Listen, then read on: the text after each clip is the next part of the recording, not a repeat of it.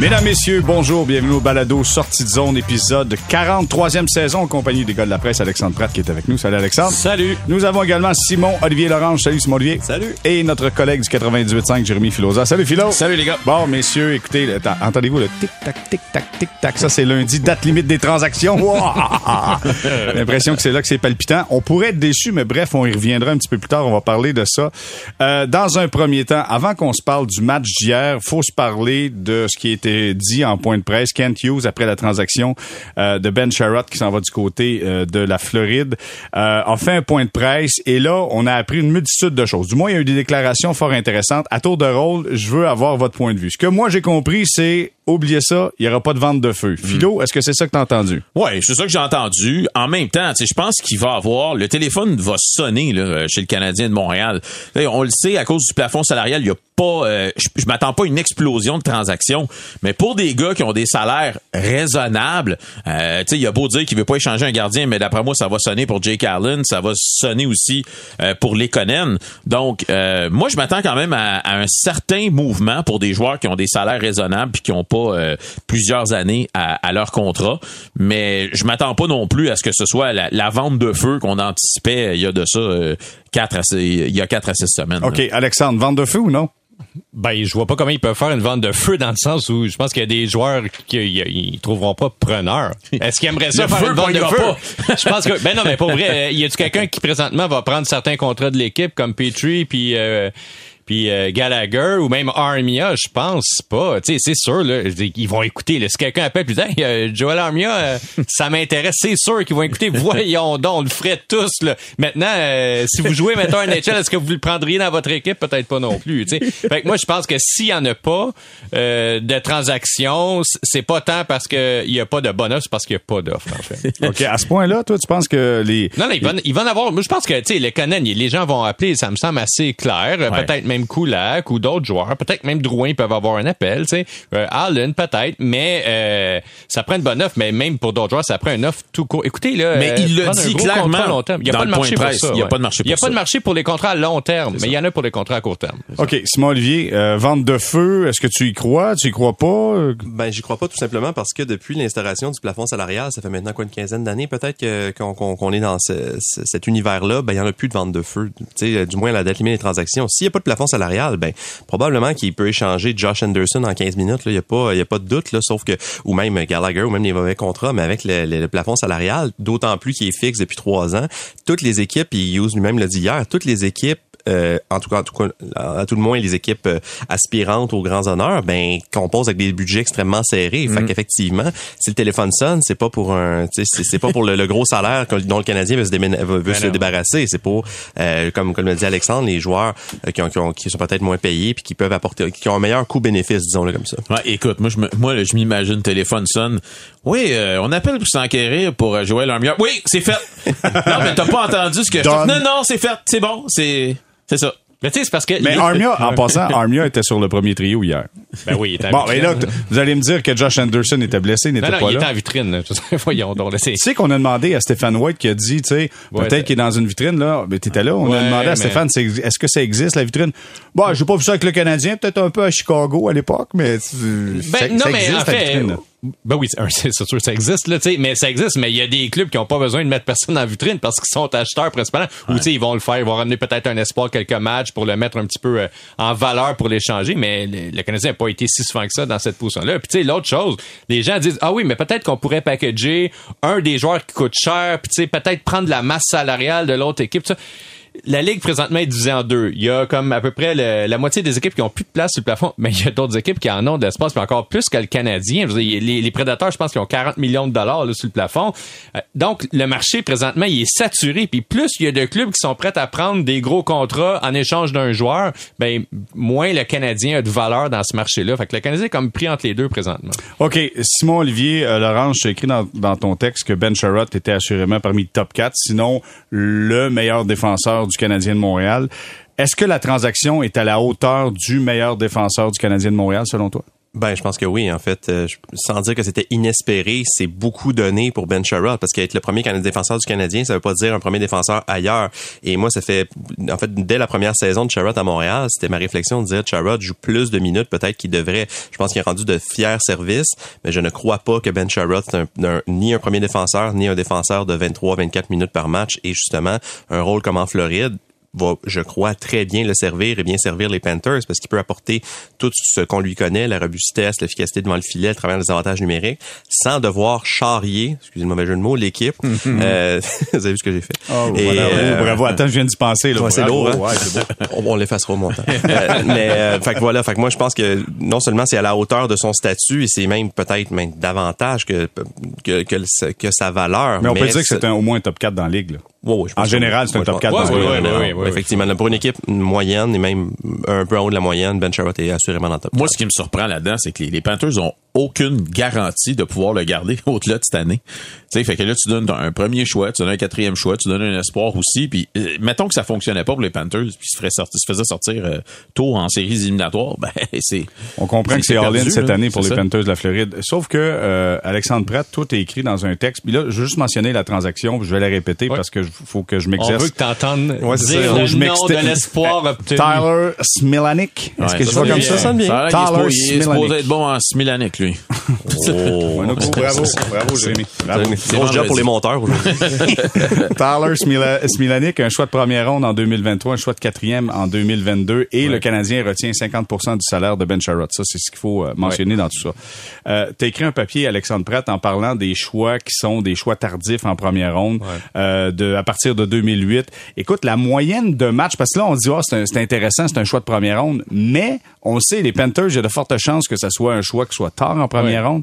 Et il n'y a pas tant de bons résultats sur les choix tardifs de première ronde au courant des dernières années. En fait, la statistique la plus réaliste, là, si vous repêchez entre 20e puis 32e, ça reste ça là, pour le Canadien. Les gens là, qui pensent que les Panthers vont s'effondrer, qui auront peut-être des blessures cette année, les Panthers, c'est une solide machine de hockey, grosse machine. Honnêtement, je les vois dans les séries l'année prochaine. Là, ça serait vraiment tout un choc qu'ils ne soient pas. Okay? Les joueurs repêchés entre 20e puis 32e, faut pas s'attendre à ce qu'ils rentrent vite dans la Ligue. Là. C'est souvent des joueurs qui prennent 4-5 ans avant de devenir des titulaires dans la Ligue. Pensez un petit peu Ryan Peeling, là, c'est un bon cas, il est repêché dans ces eaux-là, il a de la misère à s'établir et tout. Donc, le Canadien peut espérer avoir un joueur régulier dans 5 ans, mais c'est pas tous les joueurs non plus de fin de premier tour qui percent. Là. Un joueur moyen, je pense, c'est autour de 300 matchs là, qui ont joué depuis le lockout. Et la moitié de ces gars-là jouent pas 100 matchs dans la Ligue nationale. Fait que, c'est un coup de dé, un petit peu. C'est un billet de loterie. Donc, je reprends avec tout ce que tu es en train de dire. Donc, tu n'es pas sûr d'avoir quelqu'un de qualité, mais tu peux aussi avoir quelqu'un. Puis, sérieusement, Jérémy, Sherrod, moi, je crois qu'il serait jamais revenu à Montréal. Il aurait pas signé cet état à Montréal. On l'aurait perdu contre rien dans des circonstances où il servait plus à rien. Il y a eu quelque chose en retour. Ah, mais attends.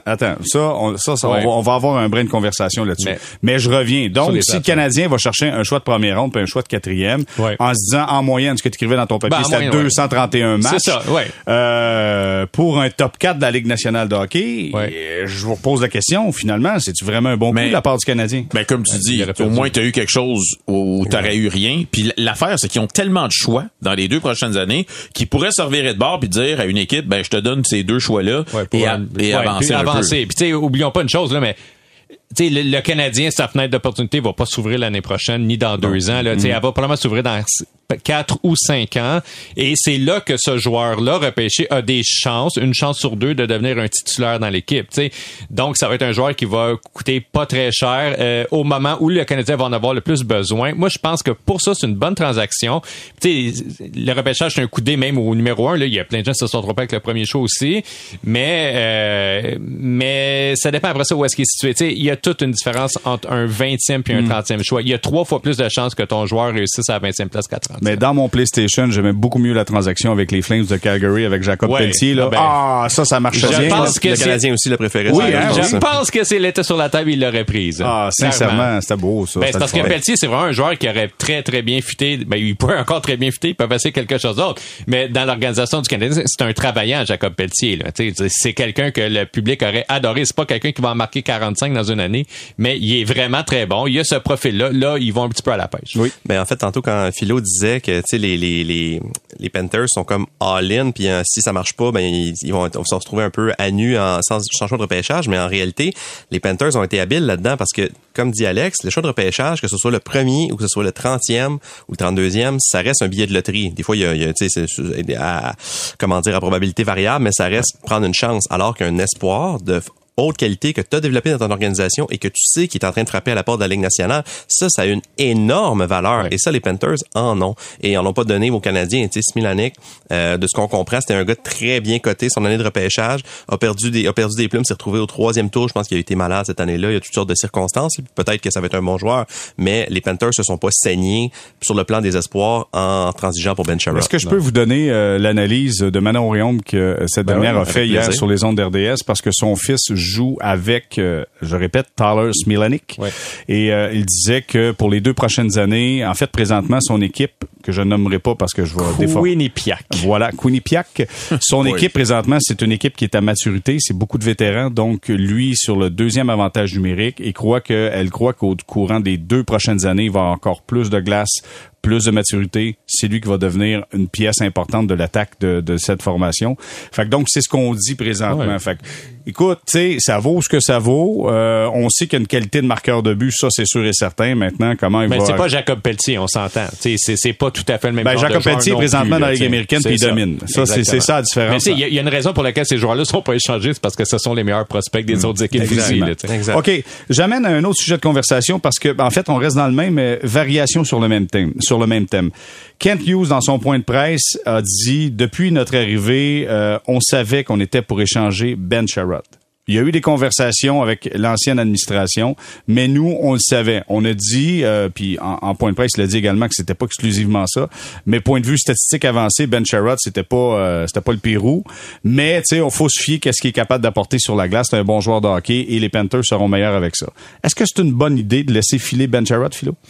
Ben, écoute, moi, ce que je dis, parce que là, les 2 côtés semblent dire la même chose, c'est qu'il n'y a eu aucune discussion. Tu sais, je trouve ça un peu bizarre quand même que tu lèves pas le téléphone pour appeler l'agent du joueur puis avoir au moins une discussion. Peut-être qu'il dit à la fin de la journée, garde, perds pas ton temps, nous autres, on s'en va sur le... Peut-être. Mais Philo, je veux juste ajouter un point, là. 98.5 Sports, on a parlé dans 3-4 podcasts avant. Ça a été confirmé par son agent. 0, là. Quand tu dis 0 conversation, c'est bizarre, 0. Là. C'est un peu bizarre de pas lever le téléphone. Mais ça fait partie de ta job. Je veux dire, si la conversation dure 2 minutes, puis il y a pas de débouché, il y a pas de problème, tu sais, on passe à un autre appel. Mais tu sais, je pense que le Canadien voulait pas s'embarquer. Ils ont trop de contrats présentement qui sont sur du long terme pour beaucoup d'argent. Et je pense que là, présentement, l'objectif, c'est d'essayer d'en éliminer le plus possible.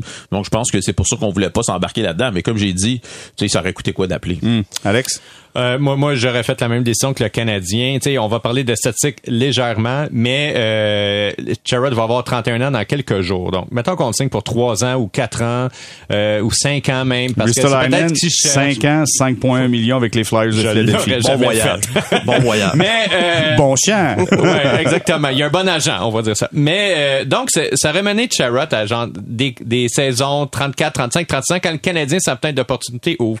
Sauf que quand on regarde les statistiques dans toute l'histoire de la Ligue nationale, l'âge auquel cassent les défenseurs, c'est entre 33 ans et 34 ans. Donc, il y en aurait peut-être profité encore un an. Il y a des exceptions. Giordano. Sais-tu combien dans l'histoire de la Ligue... Le temps. Sais-tu combien dans l'histoire de la... Oui, mais on va reparler de temps après. Sais-tu combien de défenseurs dans l'histoire de la Ligue nationale, toute l'histoire, ont fait 40 points à 34 ans? Moi, je l'ai lu ton texte, c'est correct, je le sais. 23. OK. Mais c'est pas beaucoup. Si tu vas chercher juste sur le rapport avec les points, ouais. Je suis d'accord avec toi, mais sur la présence.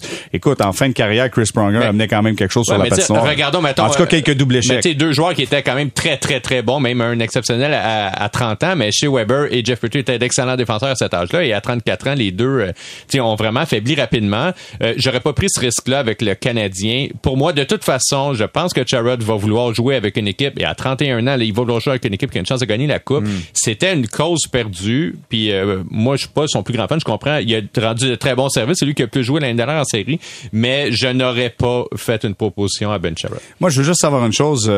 Est-ce que vous partagez mon point de vue? J'ai l'impression, quand j'entends Kent Hughes dire « Depuis notre arrivée, on savait qu'on était pour l'échanger ». C'est-à-dire que Kent Hughes avait sa propre idée sur qui va être dans le club, qui sera pas là. Bien sûr, absolument.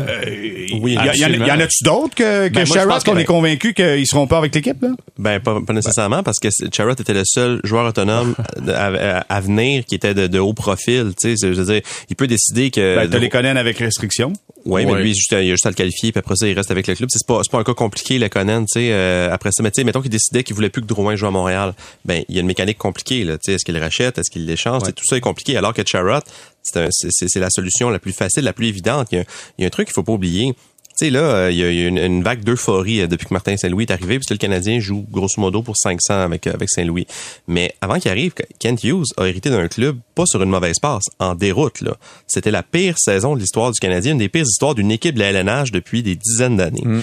Alors, tu sais, l'idée de la reconstruction, ou donnez-y le nom que vous voulez, c'était pas une vague option, c'était la solution, presque l'unique solution. Puis tu sais, si vous voulez faire une rénovation entière de votre maison pour la vendre, ben je pense que peinturer la chambre d'amis dans le sous-sol, c'est peut-être pas suffisant pour faire du monde avec, tu sais, je veux dire, faut y aller là, puis je veux dire là, c'est comme si le Canadien, ben tout à coup faut reconstruire, mais il y a 16 éléments clés qu'on peut pas échanger, puis qu'il faut pas échanger. Alors que Ben Sherrod, je regarde la situation de Kent Hughes qui arrive le jour 1, son embauche, il voit un défenseur qui a un profil très en demande, qui arrive en fin de contrat, qui va vieillir dans les prochaines années, qui va se rentrer dans une zone un peu difficile de la vie d'un défenseur, et qui c'est sa meilleure monnaie d'échange, alors que lui est mort sur une reconstruction. C'est, pour parler français, un no-brainer en ce qui me concerne. Okay, et j'ai l'impression que c'est ça pour Hughes aussi. Moi, je veux juste qu'on prenne juste quelques instants avant qu'on passe au point suivant pour dire, tu sais, elle est où la vraie version du Canadien qu'on voit, qu'on est supposé tirer de cette édition-là? Est-ce que c'est le côté médiocre qu'on a vu avec Dominique Ducharme, ou c'est l'enthousiasme, comme tu mentionnes, avec Martin Saint-Louis?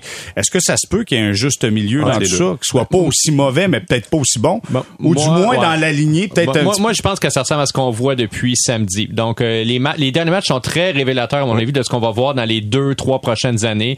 Donc les jeunes qui vraiment produisent beaucoup, les vétérans qui sont à la traîne, tu sais, le Canadien a pas eu une grande opposition là, cette semaine en passant. Je veux dire Seattle, Philadelphie, Arizona, c'était pas trois clubs, tu sais Arizona une bonne passe mais c'est pas parti sur une séquence là, oui, mais c'est pas Tampa Bay puis c'est pas Floride non plus. Je suis d'accord, mais il y avait une bonne séquence dans la Ligue nationale. Exactement. Donc tu sais, c'est une opposition qui est relativement faible présentement. Le Canadien s'en tire. T'sais, on a beaucoup de matchs en prolongation. On risque d'avoir ça dans les prochaines années. On risque d'avoir beaucoup joué les jeunes. Mais moi, je pense que le défi du Canadien dans les prochains mois, ce sera pas de se construire une équipe pour être un prétendant l'année prochaine puis l'autre après. Ça va être d'aller chercher des vétérans qui ont du leadership extraordinaire pour montrer à ces jeunes-là, OK, les kids... De gérer le succès aussi, parce que ça sera pas évident. Exactement. Ils ont eu de la difficulté avec ça cette année, mais ça va être comme, OK, les kids, voici c'est quoi un leader dans la Ligue nationale. Suzuki, voici comment tu dois te comporter pour être le grand capitaine qu'on voit éventuellement. T'sais, moi, je serais pas surpris, parce que la première fois, je l'ai dit, là, qu'un joueur comme Patrice Bergeron soit dans le viseur du Canadien éventuellement, puis je le sais, là, Bergeron... Il l'a dit clairement, il y a les Browns tatoués. Non, mais c'est le profil de joueur que le Canadien aurait besoin. Écoutez, un deuxième centre avec un leadership extraordinaire, c'est ça que le Canadien va avoir besoin dans les prochaines années, peu importe l'âge, là, tu sais. Puis ils ont dû faire le calcul que, ben, Sherrod, ça va coûter trop cher son leadership. C'est peut-être pas exactement ce qu'on cherche. Moi, je veux juste ajouter un point. Tu as dit, tu sais, il faut s'attendre à ça au courant des prochaines années, c'est-à-dire de l'offensive, peut-être quelques lacunes en défensive, des matchs en prolongation. Mais tu sais, d'un côté, si on arrête l'analyse, là, le monde ont trippé, là. Le monde sont là, le monde aime ça. Moi, je suis assommé. Ils voient Cole Caufield qui marque, qui sont heureux. Moi, là, écoute, j'en ai couvert des games au Centre Bell, là, depuis 1999. Là, j'ai été là pour 80% des matchs au Centre Bell. L'atmosphère qu'on a depuis qu'on a réouvert à pleine capacité au Centre Bell, c'est extraordinaire. On joue des matchs où on sait que l'équipe est éliminée, il n'y a aucune chance de faire les séries, mais les gens ont du plaisir. L'ambiance est incroyable. Hier, quand Schoeneman marque, là, le Centre Bell explose littéralement, comme si c'était un but qui avait été marqué en match éliminatoire. Donc, je pense que les gens ont tourné la page, savent qu'ils n'auront pas de série, mais qui disent, on a un club qui donne un show. On a un show présentement. C'est tout ce que tu peux demander. Tu payes ton billet, tu dis, moi, je vais avoir un show. On a un show présentement au Centre Bell. La seule chose, moi, je suis surpris de voir que le niveau d'effort demeure soutenu. Et là, ça fait quoi? Ça fait 5-6 semaines là, que Saint-Louis est arrivé. Je pensais pas qu'on allait être capable de soutenir. On parle de cette mentalité-là, la philosophie qu'on va apporter dans l'équipe. Mais tu sais, il y a deux bonnes raisons. Un, il y a plein de joueurs qui se battent pour un poste l'année prochaine qui sont des joueurs là à la limite entre la Ligue américaine et la Ligue nationale qui doivent faire leur poste. Non, au contraire. Au contraire. Non, c'est quoi? Voyons, les gars travaillent fort, mon Dieu Seigneur. Ben justement, ils travaillent. Laurent Dauphin, il était pas avec le club quand ça allait très mal. Là, il y a une opportunité. Non, mais c'est ça, exactement. L'autre chose, c'est que je pense qu'il y a des joueurs qui qui rêvait peut-être un petit peu d'être échangé et qui en donnait vraiment fond la caisse. J'ai pas trop hâte à mardi matin dans le cas de certains cas. Pour vrai, platement, oui. Je pense que oui aussi. Là. Okay. Mais après le match d'hier, il y a Martin Saint-Louis qui a dit, tu sais, les gens vont être fiers de nous autres. Puis il y a un gardien de but, mon Dieu, Jake Allen, qui dit, tu sais, il y a pas mal de gars qui veulent porter le chandail du Canadien, puis ce club-là va être un bon club compétitif d'ici 2-3 ans. Tu sais, est-ce que c'est nous qui avons un goût amer en bouche en regardant ce qu'on a vu depuis le début de la saison, ou eux, à l'interne, ils croient quelque chose que nous, on comprend pas encore, Simon Olivier? Ben, eux, en fait, il faut qu'ils y croient, parce que s'ils croient pas, la vie va être longue, tu sais. Puis Jake Allen, il y a eu du travail hier étant jeudi. Il y en a eu beaucoup de travail contre les Stars, puis on va en avoir beaucoup s'il reste avec le Canadien l'année prochaine. Et, est-ce qu'on a le goût amer? Ben, peut-être, mais en même temps, c'est quand même notre job, nous, qui, comme observateurs privilégiés de la game, d'essayer de prendre un peu de recul puis de se dire, ben, effectivement, un peu comme l'a dit Kent Hughes hier matin, évaluer en fonction du contexte. Tu sais, quand Cole Caufield, ça marchait pas en début de saison, il y avait le contexte où l'équipe au complet fonctionnait pas. Fait qu'est-ce que c'était ça, le vrai Caufield, ou ça ressemble plus à ce qu'on voit actuellement, un joueur qui produit à fond la caisse, mais sans impératif de victoire. Fait que, tu sais, c'est, encore une fois, peut-être que la réalité est un peu entre les deux, peut-être plus du côté du Caufield actuel que de celui du début de la saison. Par rapport à l'espèce de vision du Canadien, Ben Sherrod a dit la même chose hier matin. Il dit, une coupe d'ajouts cet été, puis les jeunes qui vont se lever, ça pourrait pas être long. Peut-être que ce sera pas long, puis tant mieux pour les partisans, parce que je veux dire, il y a pas... C'est le rêve de la direction du Canadien, c'est de redevenir gagnant à court, moyen terme. Je pense pas que c'est ça leurs objectifs, mais je pense que c'est ce dont ils rêvent la nuit. Après ça, les partisans, je pense qu'il y a une espèce de présentement d'euphorie normale, que l'équipe va mieux, puis surtout, c'est tellement drastiquement différent avec l'enfer du début de la saison, que puis là le Centre Bell a rouvert, tout ça, il y a beaucoup d'éléments positifs, mais tu sais là, l'année prochaine, moi c'est ça le grand test, je trouve, pour Martin Saint-Louis et toute l'équipe, c'est-à-dire que l'an prochain on arrive au camp, on est gonflé à bloc, tout le monde trippe, et là finalement on est une équipe peut-être de 27e place et à Noël, ça dépend qui t'a d'un but aussi. Ça dépend de qui t'a d'un but, mais tu sais à Noël, Colin, peut-être les séries c'est déjà plus vrai, ou peut-être que ça va être loin, fait que est-ce que c'est vrai qu'ils vont encore donner un bon show? Ben, je l'espère. Puis c'est effectivement ce qui pourrait driver cette équipe-là, de dire, ben, à défaut de gagner, au moins montrons que ce qu'on a, puis tu sais, créons cette identité-là. Mais tu sais, je pense que la vie va être un petit peu plus difficile que ce qu'on pense. Bon, j'ai un producteur qui me souffle à l'oreille. Il faudra faire un tome 5. Est-ce qu'on envoie Cole Caufield à Laval? Je le ferai pas. Non, je le ferai pas. Hey, messieurs, je vous demande, avant qu'on fasse une première pause, je vous demande de sortir votre boule de cristal, parce que la prochaine fois qu'on va se reparler, c'est mardi, le lendemain de la date limite des transactions. Et je veux savoir, selon vous, est-ce que le visage Canadien de Montréal aura changé au lendemain de la date limite des transactions? Je commence avec toi, Philo. Un petit peu, oui. Moi, je pense qu'on pourra pas résister au fait d'échanger un gars comme Jake Allen, quitte à aller chercher un autre gardien pour finir l'année si Price peut pas venir, ou Hammond, ou peu importe. Mais moi, je pense que ça va être... il le dit, j'ai pas l'intention d'échanger le gardien de but. Je le sais, mais... je vois tellement d'équipes qui ont des difficultés puis qui auraient besoin d'une bonne police d'assurance que je pense que il va se laisser convaincre. Je pense que Lekonen va finir par partir aussi. Donc, tu crois Jake Allen, Lekonen parti mardi quand on se reparle. Ouais. Okay, parfait. Les autres, je pense que ça va être trop Alexandre. Compliqué. Ben, moi, je pense qu'il va y avoir une transaction, mais pas quelque chose de... nécessairement très grand, là. C'est peut-être un joueur de soutien, un gars comme Kulak, ou peut-être un des vétérans qui va partir. Il dit Kulak, on l'aime. Peut-être. Ouais. Ah, moi, je l'aime. Moi, je l'ai toujours dit. Sur le tome 3 ans, je l'aime. Kulak, c'est un de mes joueurs préférés, puis c'est pas une superstar non plus. Mais, une équipe qui cherche de la profondeur, c'est le type de joueurs qu'ils peuvent aller chercher. Puis hier, ils ont dit, on l'aime. Tu sais, c'est ce qu'on dit, on l'aime. Ben oui, mais on l'aime, ça veut pas dire qu'il est pas sur le marché non plus. Ils vont écouter. Mais je pense que les deux gros gestes sont déjà derrière nous, là. OK, Toffoli, Ben Sherrod, c'était les gros. Toffoli, là, on en a moyennement parlé. C'est quand même... c'était le meilleur marqueur de l'équipe l'année dernière, là, tu sais. Donc, ça, c'est un gros geste, là, vraiment. Okay. Puis c'est que ça me laisse croire, d'ailleurs, l'échange de Toffoli, c'est ce qui me fait croire que le Canadien ne vise pas... d'ici 2 ans, là, être dans les clubs, les coups pas. Ben, ils l'ont dit, là. Ils l'ont dit que c'était pas pour l'année prochaine. Simon Olivier, est-ce que le visage canadien va changer au lendemain de la date limite des transactions lundi? Non, je pense pas. Moi aussi, je crois que même si Lekonen partait, je pense pas que Lekonen incarne le visage du Canadien. Je pense que ça reste quand même un joueur relativement secondaire, même s'il y a eu des succès récemment. Je pense pas que Jake Allen s'en va tout de suite. Tu sais, quand tantôt on disait les équipes qui cherchent des gardiens, mais pourquoi ils cherchent un gardien? C'est quand ils en avaient un bon, ils l'ont pas gardé. Fait que le Canadien, justement, ils ont cette police d'assurance-là pour l'instant. Je crois complètement Kent Hughes quand il dit qu'il cherche pas à l'échanger. Ouais. S'il l'échange, peut-être qu'il va... Tu sais, si Edmonton fait une offre ridicule, tu sais, vraiment démesurée, puis qu'il dit, ben, je peux pas dire non, ou Toronto. Tellement besoin d'un gars comme Allen. Je pense que Hughes boudera pas son plaisir, là, mais, tu sais, autrement, moi, je m'attends pas à un feu d'artifice. Mais tu sais, il y a un gars comme Christian Dvorak qui pourrait être disponible. C'est juste qu'il a peu joué récemment, mais je pense que s'il avait joué davantage... bon dans le match d'hier. Écoute, mais je pense que s'il avait joué... Tu parlais de gars là, qui se force là, pour, en espérant d'être échangé. Non, mais moi, je pense que s'il avait joué davantage, clairement, il aurait été mieux en vitrine. Là, oui. Parce mais que je pense pas qu'il y a de plan à très long terme pour le Canadien avec Dvorak. OK, là. Parfait, numéro 1. Messieurs, on va s'arrêter quelques instants. On va faire une courte... Dans le fond, il faut juste se dire une chose. C'est pas combien ça coûte, c'est combien ça rapporte. Pensez à ça. Combien ça rapporte, c'est ça l'objectif du Canadien.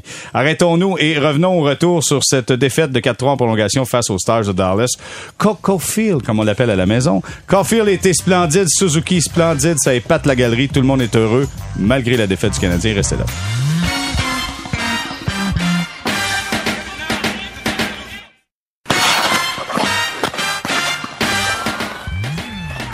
On est de retour au balado Sortie de zone, épisode 40, en compagnie des gars de la presse. Alexandre Pratt est avec nous, Simon Olivier Lorange, il y a Jérémy Filosa également qui est là.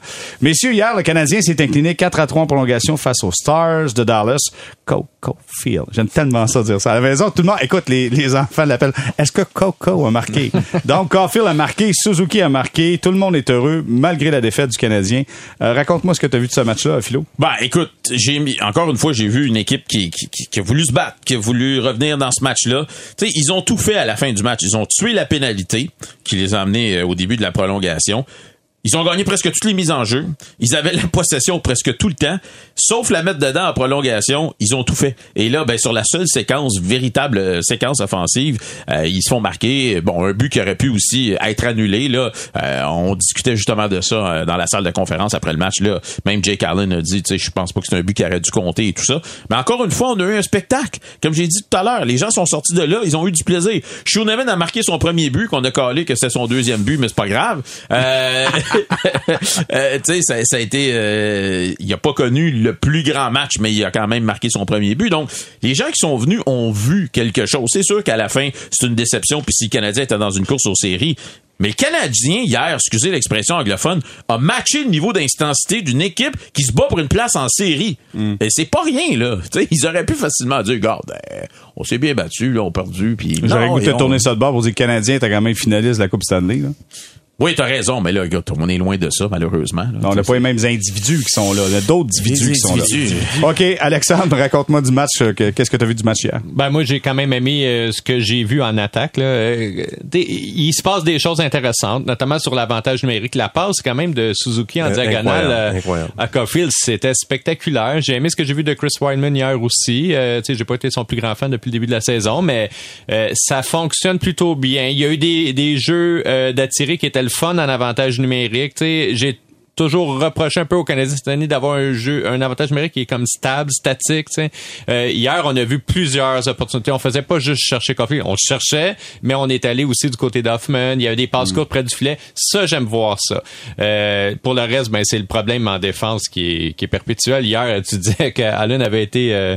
surchargé, je pense qu'il pourrait charger du temps supplémentaire, temps double pour ce qu'il a fait hier. C'est le même depuis qu'il est à Montréal. Non, en effet, mais là, ça ira pas en s'améliorant non plus avec le départ. C'est sûr que t'es changé Sherrod. Non, ben pour vrai. Non, mais pour vrai. Non, mais pour vrai, c'est ce que j'ai dit tantôt, là, à partir de mardi matin, ça va être un petit peu plus dur. Il va falloir les redistribuer, ces minutes-là. Ouais. Puis hier, il y a des joueurs qui ont joué trop longtemps. Puis ça apparaissait à la fin du match. Puis, ben, platement, tu sais, ils ont pas d'option.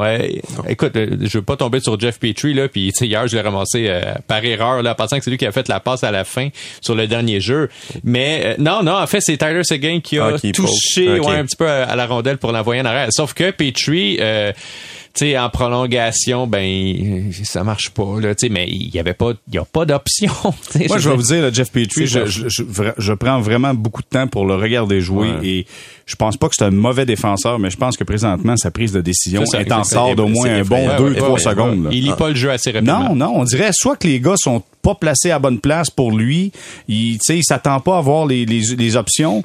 Écoute, il est en retard sur les jeux, là. Puis il se fie souvent à son coup de patin parce qu'il est capable, avec un coup de patin, de se sortir d'une zone qui est à risque. Mais là, c'est long. Les décisions, ils viennent pas. Il est pas, tu sais, je vais utiliser le terme en anglais, là. Il est pas quick dans sa tête. Non. Et en première période, contre les Stars, il avait déjà commis quelques bourdes, des passes interceptées, tout ça. Mais il y a eu une séquence complètement de routine. Il y a la rondelle dans sa zone. Edmondson se range un peu sur le bord de la bande à gauche. Et là, Petry a la rondelle et il attend. Je pense qu'on a tous grisonné pendant son attente. Et là, finalement, il s'est juste fait bêtement enlever la rondelle au centre parce qu'il a tellement attendu qu'à un moment donné, les joueurs des Stars sont allés. Puis ça a été d'une simplicité désarmante, puis il y a eu une contre-attaque. Il n'y a pas eu de but sur la séquence, mais Petry, c'est ça, là, ça ne s'améliore pas, son affaire. Je veux dire, le jeu global, peut-être, il est meilleur qu'il était il y a 2 mois, mais les erreurs individuelles, tu sais, plus tôt cette semaine, Martin Saint-Louis disait, ouais, mais tu sais, s'il fait 2 erreurs dans un match, mais qu'il fait 8 bonnes affaires, vous parlez juste des 2 erreurs. Oui, mais les erreurs qu'il fait sont, c'est des erreurs assez monumentales. En fait, c'est des erreurs qu'on s'attend pas à un gars comme Jeff Petry. Exact. Une fois de temps en temps, ça arrive, mais pas régulièrement. Tous les bons joueurs ont une petite crampe au cerveau. Excuse, Philo, je te laisse à l'après, mais tu sais, Petry, c'est que ça finit jamais. Puis Jake Allen, honnêtement, hier, le match aurait pu être 3-0 Dallas après 5 minutes de jeu. Jake Allen a fait 2, 3, 4 arrêts solide. Incroyables en commençant, ce qui est bien pour lui, mais ce qui est pas une bonne nouvelle pour le reste de l'équipe qui a eu par ailleurs des très mauvais départs à ses 4 derniers matchs. Puis c'est le fun de voir qu'ils sont combatifs puis qu'ils reviennent dans le match, mais ils commencent en retard contre des équipes de fond de classement. Peut-être pas les Stars qui sont plus au milieu, mais tu sais, c'est pas, c'est ça, il y a de l'ouvrage. T'es un peu surpris mais confus un peu sur ce que Jeff Petry veut. Parce qu'il y a une couple de semaines, on lui a posé 3-4 questions sur son avenir, puis il a dit, vous savez, ça a beaucoup changé maintenant, changement d'entraîneur, on a plus de plaisir. En tout cas, il semblait clairement dire, parce que la question lui a été posée directement, est-ce que tu veux demeurer ici maintenant que l'entraîneur? Puis le premier mot qu'il dit, c'est oui. Fait que, tu sais, après ça, il développe, là. Là, on entend Kent Hughes dire que, ben, si on est capable de l'échanger pour sa situation. Mais lui, sa place publique a jamais levé la main pour dire, je vais être échangé, là. Non, mais la question lui a été posée, est-ce qu'il voulait demeurer maintenant? Ça, je l'ai entendu. Puis là, il dit, for sure, exactement. À la Brian Giunta, for sure. Il développe. Donc, est-ce que sa situation est réglée? Clairement pas. Moi, la façon dont Kent Hughes nous l'a dit hier, c'est que c'est un joueur qui désire encore changer d'adresse. Mais là, je me suis dit qu'avec les règlements sanitaires qui disparaissent et le changement d'entraîneur, que peut-être que, je sais pas, je comprends. Est-ce que c'est moi où j'ai l'impression que Kent Hughes souvent parle aux journalistes, mais parle aussi à l'ensemble de la Ligue nationale de hockey en disant si jamais ça vous tente d'avoir Jeff Petry, parfait, mais ça se peut que ça vous coûte très cher. Là. Écoute, dans son point de presse, il a dit, moi, j'ai pas de priorité, j'ai pas de joueur présentement que je cherche à échanger, mais sauf Jeff Petry, puis là, après ça, de faire les mets, puis les whisky, puis tout ça, c'est juste si on a un bon deal, on fera pas d'échange pour l'échange, mais tu sais, il a dit un nom hier en point de presse, et c'est celui de Jeff Petry. Alors, il y a pas d'ambiguïté, là. Le Canadien cherche encore à l'échanger, puis et il parle de descendre la masse salariale en même temps, puis c'est un gros morceau. Il y a un match assez logique là, et ce matin, après l'entraînement, on a parlé avec Martin Saint-Louis, puis moi, je lui ai moi-même posé la question sur Jeff Petry. Il disait, est-ce que c'est quelque chose entre Jeff et Kent ou ça existe dans le quotidien de l'équipe? Puis Saint-Louis a, à mon avis, donné la meilleure réponse là-dessus cette année, c'est-à-dire qu'il a pas fait comme si ça existait pas. Il a dit, ben, tu sais, on parle pas juste de ça, mais oui, on en parle. Puis tu sais, je veux pas juger sa situation, puis sans le dire, il la vit lui aussi là, mais tu sais, de dire moi je sais que si je pouvais plus être avec ma famille, ça m'affecterait, puis ce serait un problème pour moi. Puis donc cette manière-là de le dire de Saint-Louis, ça signifie que ben c'est encore un problème pour Jeff Petry, c'est pas un problème qui s'est évaporé, puis selon moi, c'est une situation qui serait irréversible. Est-ce que c'est ça, mais ça c'est intéressant. Ouais. C'est irréversible même si Philo disait les conditions sanitaires ça va changer. Écoute, un moment donné, ça arrête moi, je pense que la femme et les enfants vont revenir. Moi, je pense que le problème est un petit peu plus grand que ça. Puis c'est un petit peu celui peut-être vécu par Luongo là, à l'époque. Donc, il y avait un trop gros contrat pour être échangé. Et tu sais, mettons que ça va pas bien. J'ai aucune idée de sa vie personnelle à part ce que je vois là, sur le compte Instagram de sa femme. Mais mettons qu'il y a de la pression pour vouloir être échangé aux États-Unis puis que son contrat est pas échangeable présentement. Ça doit être tellement dur d'être sur la glace puis de dire, OK, là, faut vraiment que je joue comme de façon extraordinaire pour qu'une autre équipe veuille de moi, puis que je puisse être échangé, puis c'est là que tu te mets à faire des erreurs en prenant plus de risques. J'ai un petit feeling qu'il doit savoir présentement que son contrat est difficile à échanger. Mais il y a une chose, puis justement, on discutait de ça avec des collègues là, au Centre Bell cette semaine, puis j'ai dit, il faudrait à un moment donné, dans la convention collective, qu'il y ait une clause où un joueur et une équipe qui veulent mutuellement sortir d'une entente puisse être en mesure de le faire.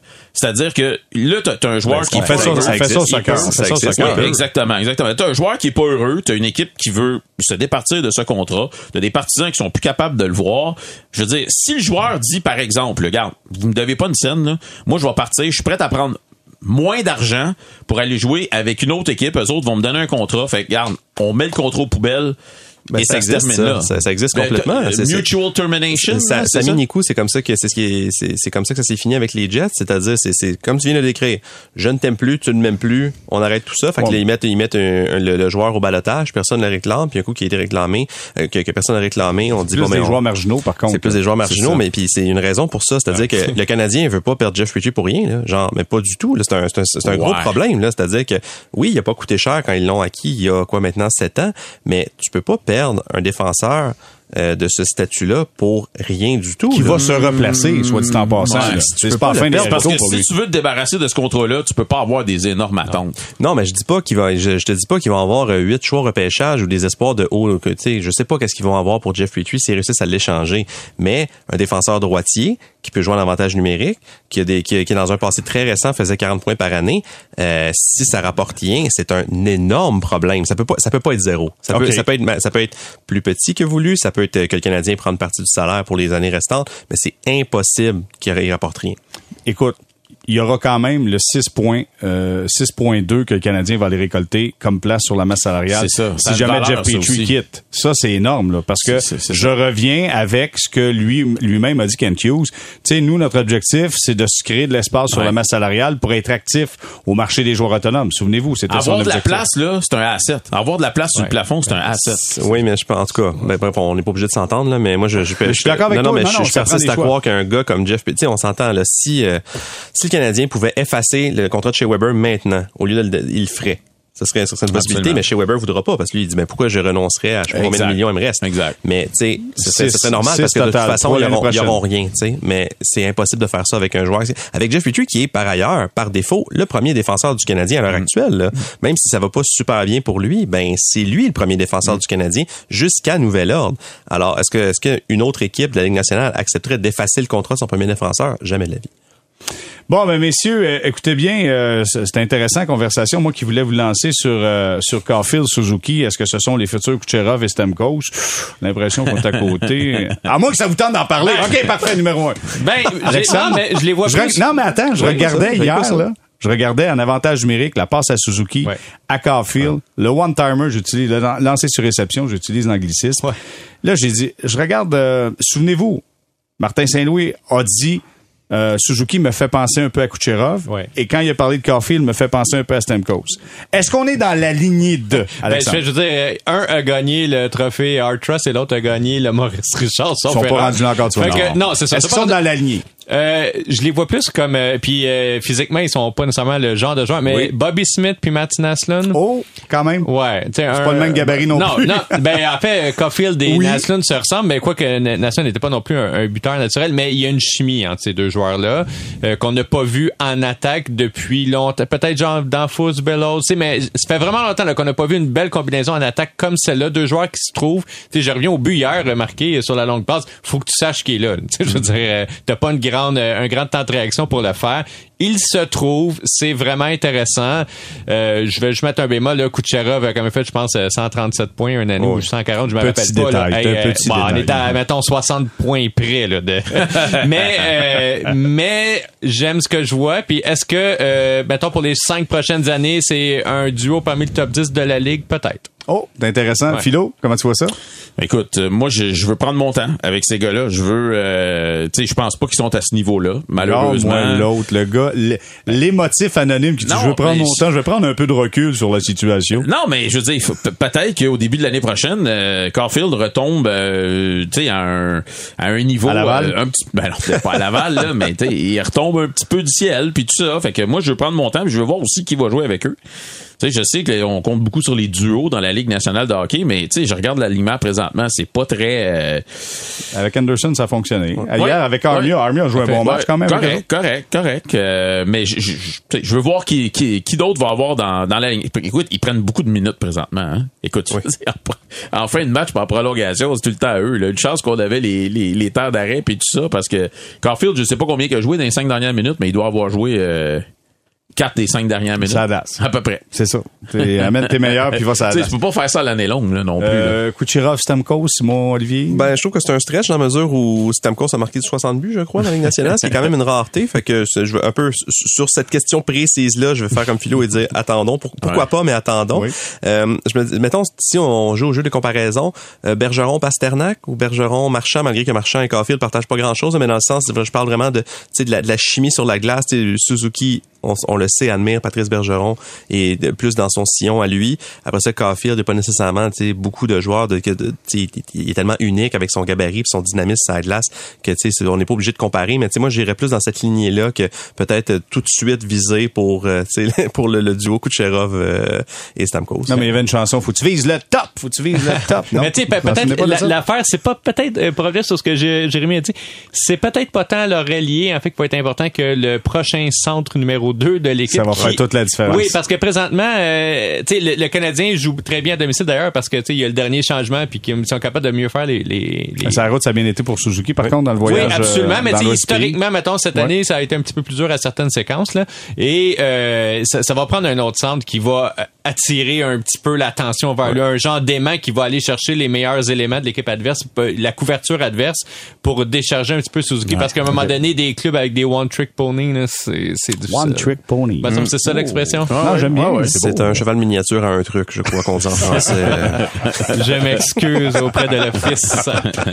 Hey, messieurs, avant qu'on fasse une deuxième et dernière pause, juste un petit tour de table rapide sur Jake Allen. Je sais que vous avez effleuré le sujet à travers les conversations qu'on a eues. Juste votre appréciation du travail. Écoute, moi, je l'ai trouvé solide. J'allais dire, ça fait du bien de voir un gardien de but qui est solide. Sincèrement, Montembeault a été solide par moment. On a vu Andrew Hammond être solide également. Mais hier, ce gars-là, Jake Allen, pour moi, m'a surpris encore une fois comment il est capable d'être calme, carré devant le filet. Philo? Ben, je m'attendais pas à le voir de cette façon-là dans son premier match. Tu sais, il a été très occupé. Il a fallu qu'il fasse des arrêts spectaculaires. Il nous l'a même dit après le match hier que c'est pas dans ses habitudes. Il aime pas devoir se projeter de cette façon-là. Mais il a été capable de le faire quand même. Puis, tu sais, je me suis dit au début, là, je sais pas si je pense qu'il va jouer encore demain soir, là. Je suis pas certain, là, mais tu sais, je me suis dit 2 matchs, c'est très peu pour que les autres équipes puissent vraiment le regarder, l'analyser puis dire oui. Je pense qu'ils sont au courant. Mais je pense qu'ils sont au courant. Écoute, avec le match qu'il a connu hier, puis s'il est capable d'en jouer un semblable samedi, je pense qu'il y aura aucun doute là, pour les équipes qui cherchent un gardien que ça va devenir un gars extrêmement intéressant. Puis il est tellement bon aussi en entrevue, soit dit en passant. Ouais. Il explique bien, il nous parle.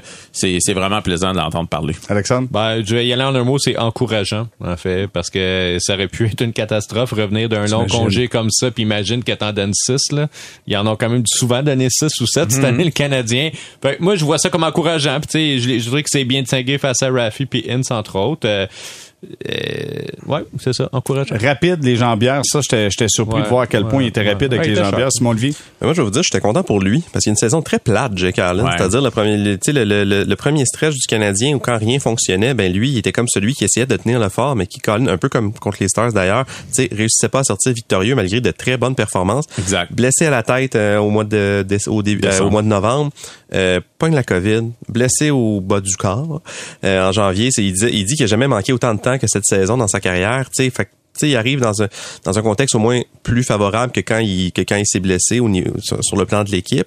Mais tu sais, je pense que c'est un joueur qui pourrait être très apprécié du public. Je sais que nous, les journalistes, on l'aime parce qu'il nous en donne, mais je crois que c'est un joueur surtout, et c'est ça l'important, très apprécié de ses coéquipiers, de ses entraîneurs. Fait que, tu sais, si un gars comme ça peut au moins avoir donné comme un dernier souffle à sa saison puis finir sur une note positive, je pense que c'est très bien pour l'athlète. Hier, j'ai posé la question, sur sa blessure à Boston, parce que je me souviens quand il était revenu, il avait très peu pratiqué comme vous venez de l'expliquer, il y avait eu la COVID, tout ça, il y avait une blessure, ça faisait un bon bout de temps. Il dit, j'ai fait une pratique et demie. Puis là, c'était « Ah ouais, let's go dans la game ». Puis là, sur un déplacement, il s'est blessé. Puis c'est juste normal. Puis moi, même avant la game, j'ai dit « On va être chanceux si on sort de là, puis il n'y a personne qui va être blessé. » Parce que ça n'avait aucun bon sens, la pause qu'on avait eue. Incapacité vraiment de se préparer pour jouer un match de la Ligue nationale. Et donc, vraiment malchanceux, puis dans des circonstances vraiment pas faciles. On va s'arrêter quelques instants, dernière pause, et au retour, après « Où est Charlie ?» c'est « Où ira Giroux ?» parce que la date limite des transactions arrive à grands pas. Restez là.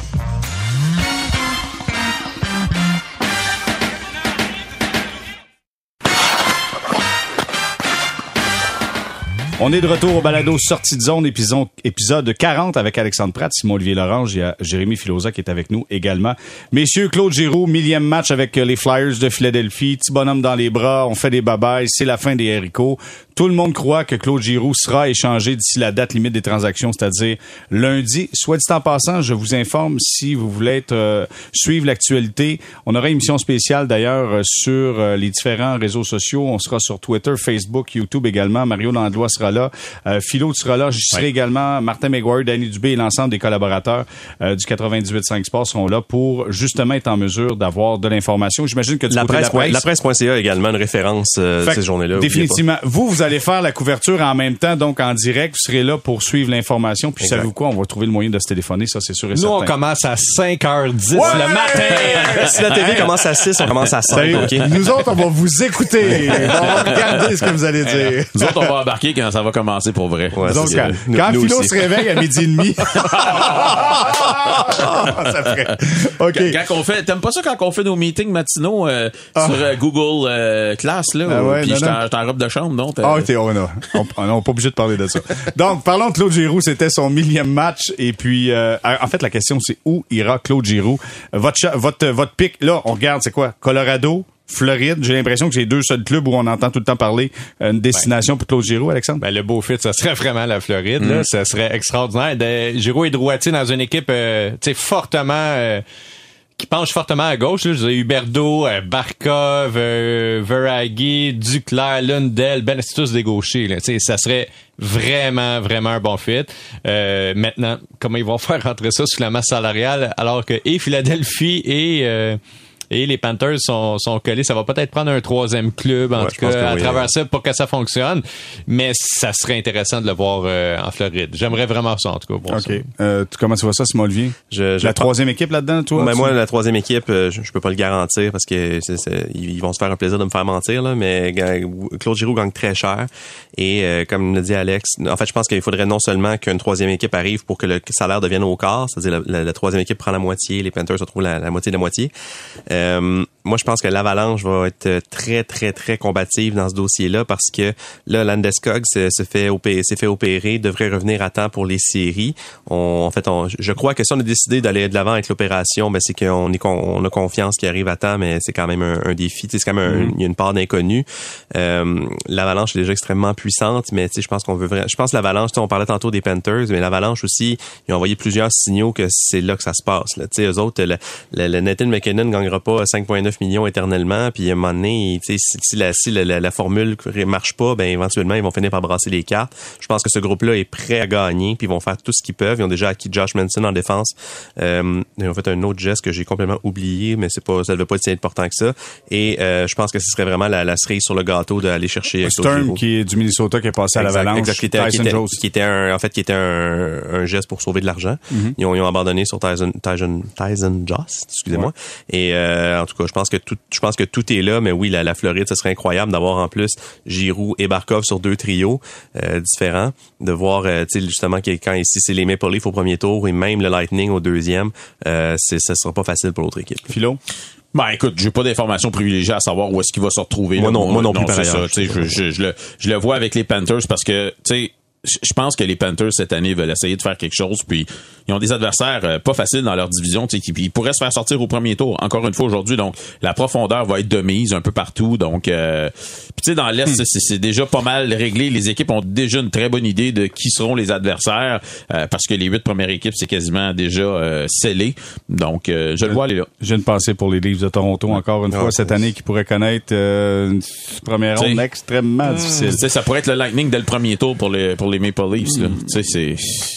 Mais tu sais, la Floride aura quand même tout un pick-up. Sincèrement, là, va falloir commencer à regarder du côté de la Floride qui a une formation extrêmement puissante. Imagine-toi si en plus de la météo là-bas, t'as un club qui performe. C'est un peu le cas de Tampa qui a gagné les deux dernières coupes Stanley. À quand l'Arizona? La vie est belle, le club gagne. Ils sont juste là, ils sont juste sur le bord. Il leur manque juste une maison. Hey messieurs, rapidement, tour de la table, croyez-vous que ça sera une grosse date limite des transactions, beaucoup d'actions où ça sera très, très calme. Donc, vous serez là dès 5h30 à jaser de pas grand-chose. Moi, je pense que ça va être calme parce que pour toutes les raisons qu'on a mentionnées depuis le début de l'émission, c'est tout simplement trop compliqué faire entrer des gros contrats. Donc, il y a plusieurs joueurs qui, dans une année normale, auraient probablement changé d'adresse qu'on ne trouvera pas de solution. Donc, je pense que ça risque d'être tranquille. Il va y avoir des transactions mineures, oui, quelques-unes, mais je pense que les gros contrats risquent de changer de destination durant l'été et non cette semaine. Au repêchage. Alexandre? Ouais. Ben, il n'y a vraiment pas beaucoup de clubs qui sont prétendants à la coupe qui ont de la marge présentement. Et peut-être les Rangers qui pourraient nous surprendre. Ils ont beaucoup de marge sur le plafond. Ils ont beaucoup de profondeur. 5 millions, je pense. Ils ont beaucoup de... Ah, plus que ça. Là, plus que ça. Ouais, un petit peu plus que ça. Puis, ils ont beaucoup de profondeur aussi chez leurs espoirs. Peut-être qu'ils pourraient sortir un coup de circuit. C'est New York aussi. Là, je veux dire, ils sont capables d'en faire. À part de ça, non, je pense pas que ça va être une grosse journée. 6 239 000 pour les Rangers de New York selon Cap Friendly. Simon Olivier? C'est que je sais pas si on peut parler d'une journée dans la mesure où je vais inclure le week-end. Là. La question qu'on peut se poser, c'est est-ce que le week-end des transactions qui irait de samedi à lundi dans le fond va être chargé? Je pense qu'il va y avoir quand même quelques gros coups. Je pense que la transaction de Ben Sherrod a beaucoup ébranlé le marché des défenseurs. Fait qu'il y a encore Mark Giordano qui est disponible, qui ne joue plus pour Seattle déjà. Fait que vraiment, on attend que de trouver une destination. Lindholm, ils n'ont pas réussi à s'entendre à Anaheim. Fait que lui aussi sera échangé. Je sais qu'il y a beaucoup d'équipes qui cherchent des défenseurs. Tu parles des Rangers qui ont pas du tout une bonne défense, qui jouent pas bien défensivement, sans doute eux vont s'en magasiner un. L'Avalanche aussi s'en cherchera encore, les Flames s'en cherchera encore. Je pense que le fait que Thomas Hertel leur signé en San Jose change le marché des attaquants, que ça risque peut-être de passer à un autre niveau. On parle jamais de Phil Kessel, qui est quand même un gars qui peut être un très bon ajout, mais qui gagne 7 qui est très lourd sur la masse salariale. Fait que lui aussi, ça prendrait un troisième ami. Puis cela dit, les Coyotes ont, tantôt Philo le disait, les Coyotes ont tellement de place sur la masse salariale qui peuvent prendre un contrat en retour. Et ils n'hésitent pas à le faire quand on regarde Louis Eriksson, Andrew Ladd qui sont là. Fait que, je pense pas nécessairement que Phil Kessel est le joueur qui te manque d'envie pour gagner la Coupe Stanley, mais ça reste un bon joueur de hockey. Fait que je pense qu'il y a quand même des coups intéressants qui s'en viennent. Phil Kessel très lourd sur la masse salariale et sur la patinoire. Un homme de fer! Voilà que je le fasse. Bon, ben messieurs, je vous remercie énormément. Alexandre Pratt de La Presse, merci d'avoir été là. Hey, plaisir. Simon Olivier Lorange, merci beaucoup. Merci à toi. Et notre ami Philo, merci beaucoup Philo. Ça fait plaisir. Voilà, c'est tout pour aujourd'hui. On se donne rendez-vous dès mardi au lendemain de la date limite des transactions.